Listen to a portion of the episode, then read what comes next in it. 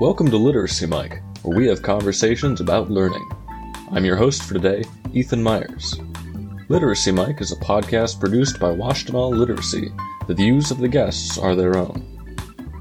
Believing that literacy is the foundation for a sustainable community, Washtenaw Literacy provides literacy support free of charge to adults through a network of trained tutors. In today's episode, Literacy Mike volunteer Eric Black talks to Melissa, a Washtenaw Literacy learner, about her experience in our long running book group Learning Lab, run by tutor Susan Middlesworth. Learning Labs are topic based group tutoring opportunities. Melissa shares her path to learning English, why she joined the book club, and discusses the stories that captivate her.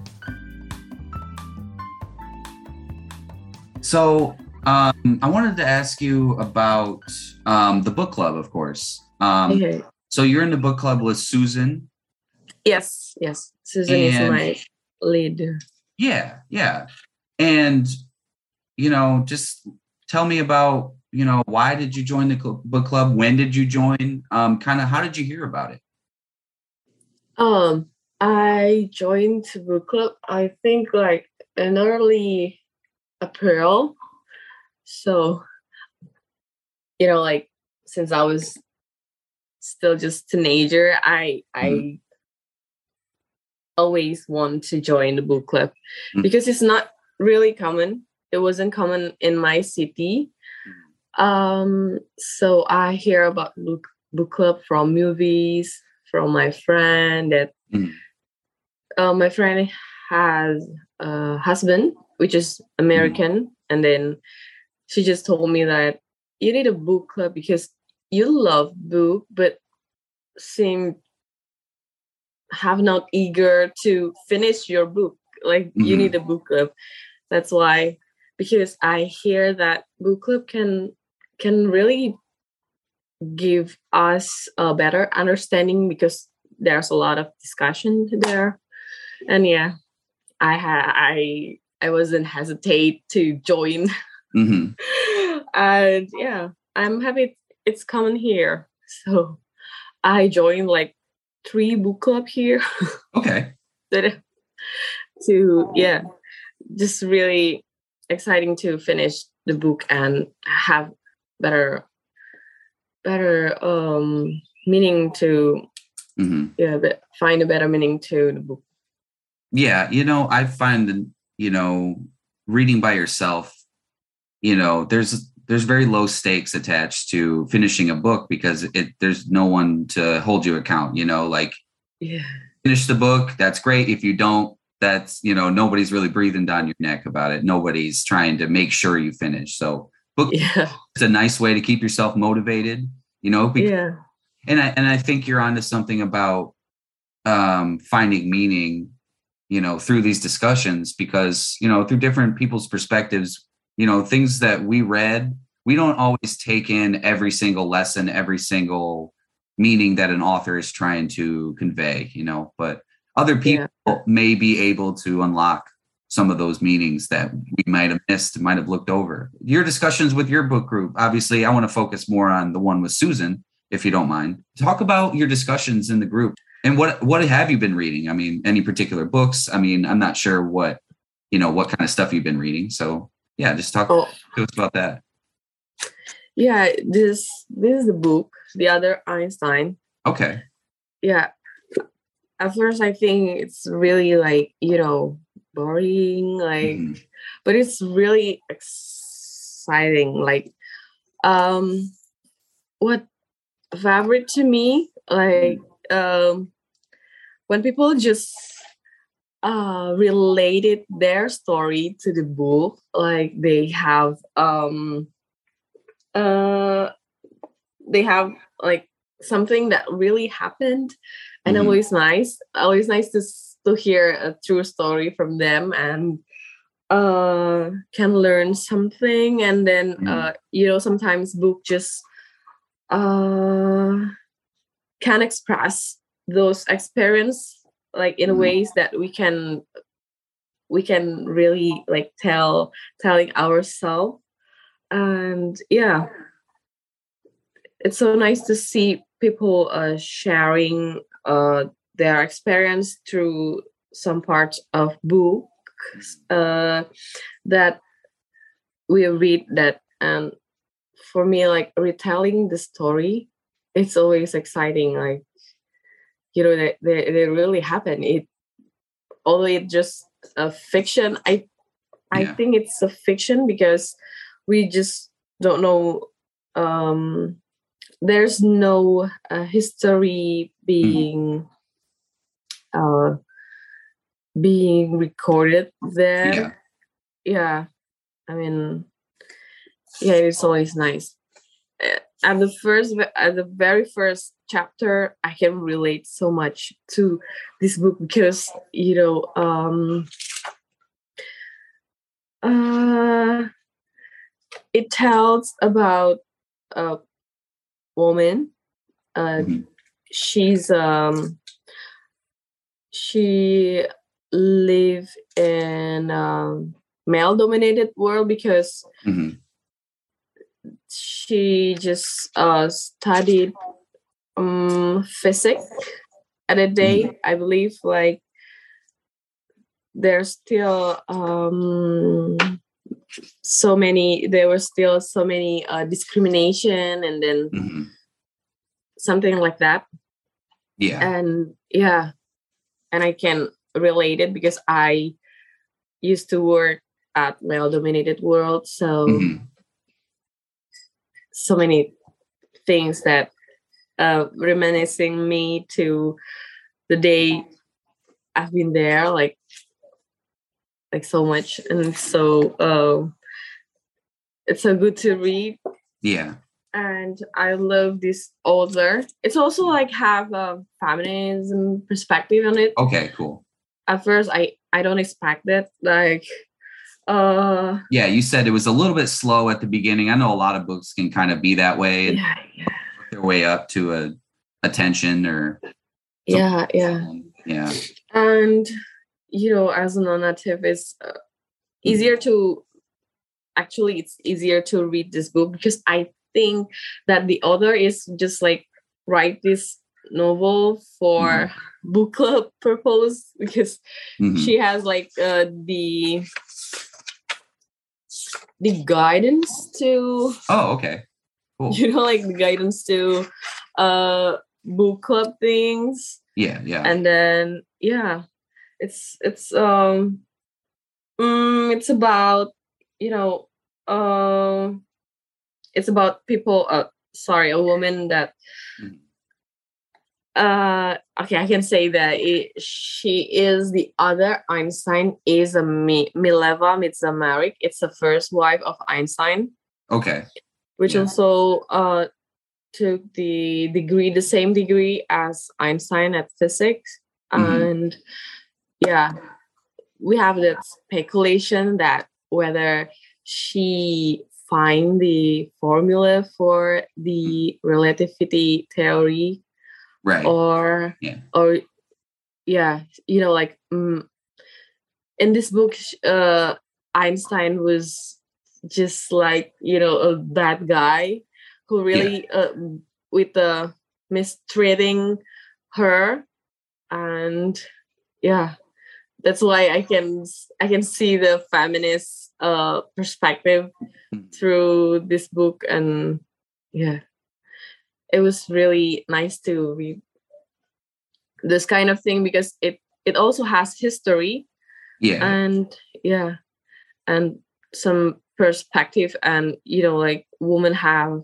women Mhm. uh have to be like strong even they're they're they're in love to someone like blindly yeah. yeah something like that Yeah. and What uh what languages do you speak actually? I, d- I never asked. Other than my first language is bahasa indonesia okay. right yeah So how long have you been learning English? Has it has just been since within the United States? Did, where you uh, I've talked to other people. Some people learn a little bit uh, in grade school. Um, yeah, tell us about kind of like how you your path to English has kind of come about. Oh, well, actually, it's, uh, English is really basic subject since elementary school. So Okay. we learn, yeah, we learn from that. And Mhm. also, I had to take my TOEIC test and TOEFL test for university and for flying school. I'm a pilot. I'm an airlines Cool. pilot, so I need like, yeah, that there there's a requirement and it's mandatory. Uh, so yeah, I learned English like from the very first stage of my year. So Mhm. because my you know like bedtime stories my mom used to tell me bedtime story with english i i cannot really remember it like but i believe it was a hare and turtle or something i really, Oh, the tortoise and the hare. Yeah. Yeah. yeah, that's a very common Yeah. uh you know, young young children uh, uh story for that. Yeah. yeah yeah yeah yeah she, she just like want to tell me like the consistency is the key like, like, Mhm. you know Yeah. yeah and yeah uh, my first book in english just my bedtime story but what Mhm. what i can remember like um vividly because my consciousness just like uh really full at the time was um little prince the little prince Okay. i believe it's originally a french okay. but yeah i read the uh the english version one it's really Okay. good Yeah. And what would you say is do you have a favorite book in English? Do you have a favorite book in your in your native language? Do you um you know, tell us about kind of like what you like to read. Oh, I I have you know I kind of like rereading that Yeah. in the United States, but I I have that my I have one favorite. It's Persepolis. Okay. I really like this book, but it's like with animation in there. Oh, cool. Yeah. It's animated comic book. book. Yeah. Yeah, this is my favorite because you know it's it's kind of like feminist Okay. Yeah. book things book yeah and it's uh do you have do you uh have you read this No, I've never read. okay it's like uh it's it told me about um iran iran sorry Okay. iran war Oh, Iran Iraq War, maybe. I think was that in the 80s, I think, something like that. yeah yeah yeah it's uh 1970 or 19 Oh, okay. Even earlier. seven, se- yeah seven nine Okay. Yeah. 1979 I see. Cool. Yeah, but Yeah. that you said that there was a lot of uh, of a feminine perspective in that book as well. yes really i i i can proudly my uh, i can call myself proudly like i'm a feminist and i'm a Yeah. social justice Mhm. warrior something so I, I i read Very this cool. No, that's great. books. yeah Thank you for listening to Literacy Mike. In part two of their conversation, Eric and Melissa talk about the feminist perspective in some of her favorite books. Let's rejoin them now. It's cool, kind of like how fiction can really sort of mirror the world that we're in. You know, like how a fiction writer can kind of write the kind of you know type of society that we're in. And even though it's obviously a, a created a sort of created world obviously if einstein's in it then it, there's some similarities or whatnot but um there's obviously a fiction element to it. I, I also think it's interesting just like the other einstein just because like einstein is used as this like singular genius figure um in society when i don't know like there's a lot of people who given this sort of like allowed to be Einstein that could have been. Mhm. There's a lot of people who are not allowed to sort of pursue the sort of passions they have. Um, you know, for especially for women in um in America, you know, women didn't have the right to vote until I think the late 1920s. You know, there um, you know, a lot of different obstacles in the path of women all over the world, of course, but you know, a lot of you know missed potential. We'll say, you know, a lot of people who could have done something that just simply weren't allowed to. So I, I like the kind of angle of that book, just like because Einstein did it, that means someone else could have done, you know? Yeah. That, that a woman could have done it, you know, like, yeah. of course, like, but that sort of that, that idea just isn't really, it's good to have like different perspectives on things. That's why it's like, I just feel like um, there's a lot of barriers put towards women that are just simply unfair, that are obviously like, who can obviously be just as smart as men who could do a lot of a lot of different things that they just simply weren't allowed to is that yeah. what the book sort of deals with as well is there a lot of issues that she faces in that that main character in that story like that yeah yeah really it was really yeah yeah as you say it's there's a lot of uh obstacles and mm. distraction mm. and you know yeah uh, it kind of like I can really uh, relate to this story because sometimes I think um, there's still a woman at that uh, situation. Mm-hmm. Yeah, with obstacle, with a lot of yeah, it's a vulnerable, vulnerable mm-hmm. moment like that. Yeah. You know, world's not perfect, and that these kind of like stories are really important in terms of like creating a world that makes men and women on the same on the same level you know because obviously we're all human that means we're all really on the same level uh, on a basic level you know there's so much more that makes us in common than there is that separates us you know so i've that's i've, I've always kind of like um been interested in the feminist perspective just because like it's not something it's something that is almost counterculture in a way because it's not the dominant culture, you know, and a lot of people sort of brush it aside or, you know, don't take it as seriously. But obviously there's a lot of great, um, a lot of great feminist writers, a lot of great um, women in history that make history that um, do a lot of important things. And, you know, these sort of stories are, I don't know, it's not something that would um, it might not change the world of like what it is right now, but it is something that mm-hmm. open inspiration for like what can be, you know. Yeah, yeah, yeah. Yeah. Yeah. It can it can like help a woman with that situation, with that uh, mm-hmm. especially when they are in the in a developing countries. Yeah. Yeah.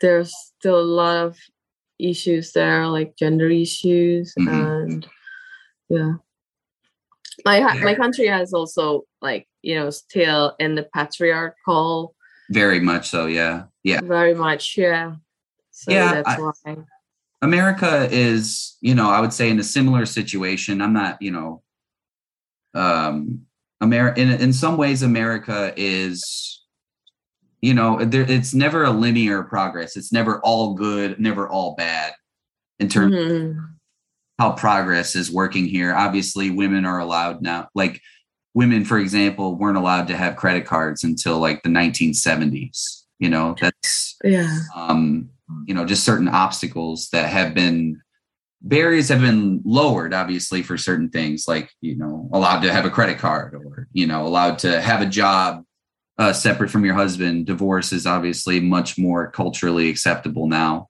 Um you know it it makes there's more of a independence sort of um, allowed, I would say, or even expected in some ways, because you know, for a long time, uh, the the husband or whatever was the only one working, or was in a lot of ways that's not really possible anymore. You know, the way that income inequality or just in general housing or you know cost of living has gone up. It's sort of required in a way uh, uh, an independence because one income is just not enough anymore um, especially in america i'm not sure what it's like for indonesia but um, you know like it, like i said the patriarchy is it's something that is extended worldwide obviously yeah, yeah. is having their own um, you know struggle about these types of issues you know so um, mm-hmm I don't know. Have you encountered anything like that in America that has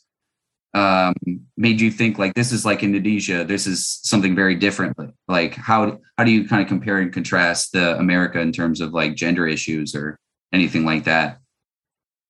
Um, the gender issues, I think like yeah, for um, like in America, you can you you have like a freedom of speech. You can like just uh express yourself Mhm. and you know when it comes to assault then then the law is like covered uh, but in Yeah. indonesia you know there's we, ha- we have also the same uh de- democratic system Okay. Yeah. but but it's not really democrat democratic because there's no freedom of speech like you can Yeah. express yourself you have to um care of what you what you're saying Right. because yeah you can go to jail or hmm court just because uh, make people uh feel resentful um, Okay. you know feel offended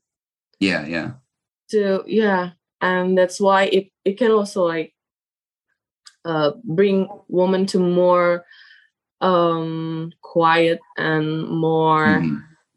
you know yeah submissive if you know Okay. what i mean submissive like something uh that really cannot be tolerated but Mhm. uh somehow they just uh, afraid of the law the law will bring Right. them to jail like, yeah. We'll come to your house and take you to court or take you to jail. yeah That's a pretty real Yeah. threat, you know. yeah yeah yeah That understandable, like people not wanting to speak out against something like that. It takes a lot of brave, it takes a lot of courage to, you know, to speak out against something you know could possibly land you in jail or in serious yeah yeah yeah trouble, you know.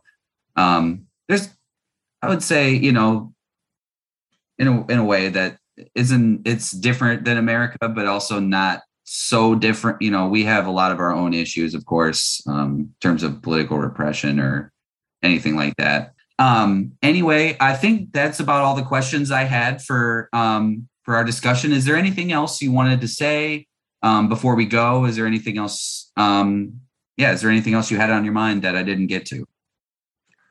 um what else I, I can think And it's okay if you don't. That's okay. i think i i have known i have known That's sorry okay. Yeah, no, that's great. Yeah, I appreciate yeah, I appreciate your time. Thank you so much for talking to us and to talking today. Um thank you so much thank you so much, Melissa. Thank you and uh have a great day. you too have a great day Thank you. Take bye care. bye every take care What you read and what you know influences your worldview. Only hearing about singular, one in a million geniuses can be disempowering. What Melissa suggests to us in this conversation is that, given the right circumstances and action, there are many more people who could be empowered. In this, literacy is a pathway to empowerment. And that is our goal at Washtenaw Literacy. And as always, thanks again for tuning in to Literacy Mike. If you'd like to help Washtenaw Literacy's mission of providing free literacy support to adults, be sure to check out our website at washtenaw.literacy.org for ways that you can get involved. Until next time, this has been the Literacy Mike Podcast.